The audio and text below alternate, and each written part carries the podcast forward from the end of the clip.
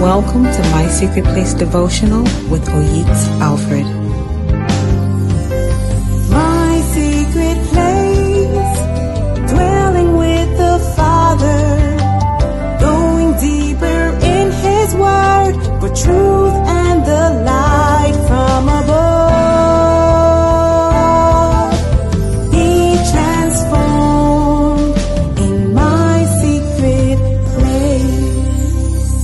morning. Welcome to a new week and it is a time to rejoice if you are a child of God. Irrespective of the circumstance you can see with your eyes, just know that God will always be on your side, working things out for your good. We're going to go to our devotional today, but first let us pray from Ecclesiastes chapter 8 verse 12, where the Bible says, although a wicked person who commits a hundred crimes may live a long time. I know it will go better with those who fear God and who are reverent before Him. So what God is saying is that if you want a great destiny, if you want to end up well, He says then you need to have two ingredients. Number one, you need to fear God and you need to reverence Him. That's what we're going to pray. Father, thank you for this new week. We honor your name for bringing us into another day. And Lord, we ask today, put your fear again in our hearts, Lord. The Bible says in Psalm 86 verse 11 that, you know, you should unite our heart to fear your name. Cause your children and as they function this week, they will fear your name, oh God, because the Bible says it will go better for us than for any other person who turns their back against you. Thank you for answering this prayer in Jesus' name. Amen. Hallelujah. Pride is the cancer of the soul. The same way physical cancer destroys a person's body, what cancer of the soul does is that it destroys the soul. It cripples a man from the inside out. And you know, it is the most destructive cancer ever. That is pride. The reason is because it triggers a fight between the person and God. And that's not a good place to be. James 4 7 tells us that God will fight and oppose and bring down those who are proud. And you know, if God is the one fighting and resisting you, who do you run to? That is why pride is a very destructive cancer. A lot of people have ruined their lives because they've held on to pride. The Bible tells us in Proverbs 6 16 to 17, when he was describing the six things that the Lord hates, the first thing he mentioned, he said a proud look. So even that you just look at somebody with pride, that's bad enough. The Bible said God hates it. You haven't even done the action of pride. You just have a proud look. That is a haughty look. The Bible says that God hates it. I know when God says I hate something, then it's something you need to run away from. The Bible tells us in Psalm 105 verse 5, it says, God was talking, he said, I will not tolerate people who slander their neighbors. I will not endure conceit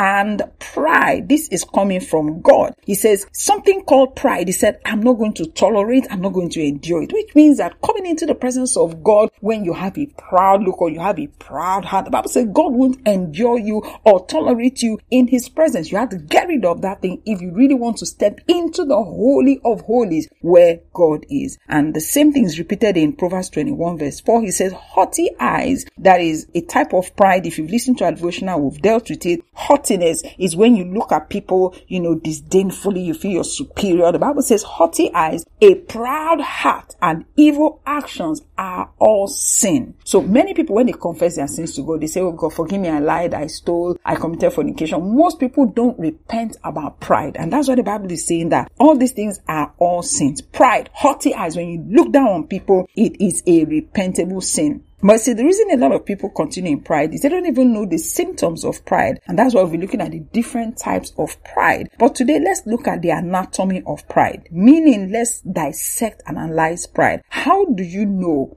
when pride is in operation. We're going to take a look at it today. If I can't finish today because the list is long, I'll complete it tomorrow. So listen to today's devotion and please listen to tomorrow's on. The reason I'm taking all this time is because pride is not something you can sweep under the carpet if you want to please God. If you want God to be pleased with you, then you have to understand pride and know how to deal with it. So let's take a look at the few symptoms of pride. Let's begin to analyze it in no particular order. I'm just going to mention things that you look at. And if you find yourself in any one of them, write it down and then you know pride functions in you and you want to, you know, get that out of your life. So number one is you get irritated when someone tries to teach you something. You're like, I know this already. You get irritated when someone is trying to correct you or to even teach you something. Another symptom is you have this attitude of I know it all. You know, when someone is talking, oh, I know it all. And you know, when someone is telling you something, you say, oh, I already knew that. You know, you quickly tell them, oh, I already knew that. And you're saying it because you want to prove that you're smart and the person doesn't need to, you know, tell you anything because you already knew that. Can you just keep quiet and allow the person to talk? Another symptom of pride is that they interrupt people in mid sentence. They don't allow people to finish because if you're a humble person, you want to allow the person to finish.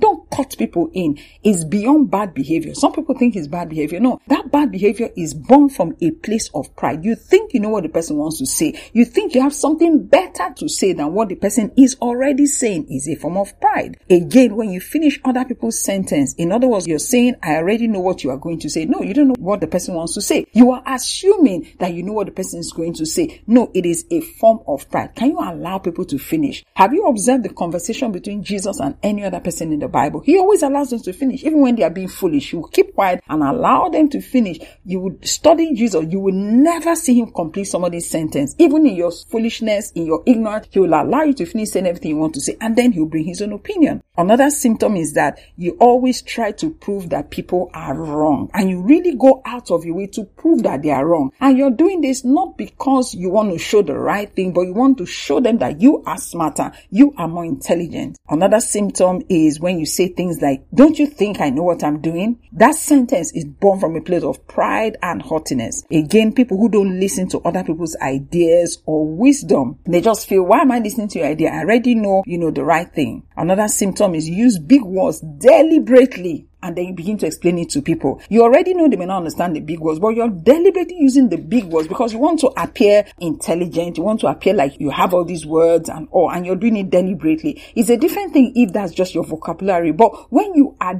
deliberately doing it just to prove that you know these words, then there is a problem, and that problem is called pride. Again, when you detest and despise other people's beliefs, even if they are wrong, you don't have to despise them and look down on them. Just understand that, okay, you know what? I know this because God has helped me and I just trust that God will help this other person's belief, but you don't despise them. You don't detest people. Another symptom is you attack back when you are confronted about a mistake or something wrong you have done. You know, you try to argue and justify the things you're doing. Maybe someone says, oh, you shouldn't have gone left. You should have gone right. You attack the person back. You try to to justify why you're doing what you do.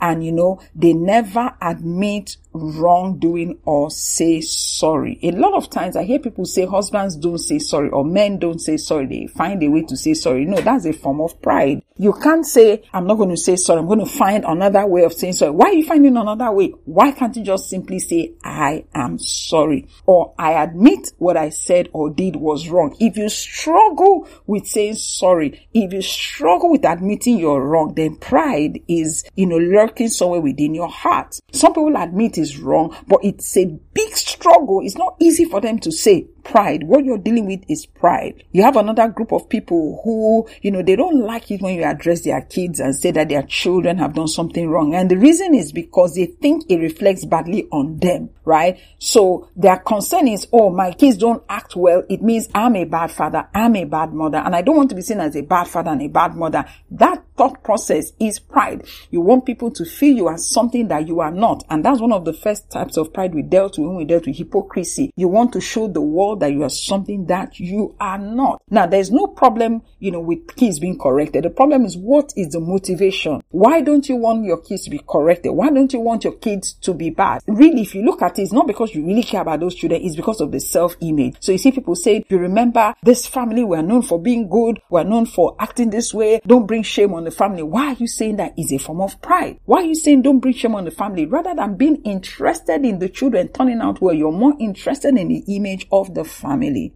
At this point, I'm going to stop because my time is up, but I encourage you to listen to this over and over again. Write down where you see your issues as it concerns pride so that you can take it to God in the place of prayer. Tomorrow, we're going to continue with the symptoms of pride, or better put, the anatomy of pride. What does pride look like? That's what I've just shared with you. God bless you. Have a fantastic week ahead in Jesus' name. Amen.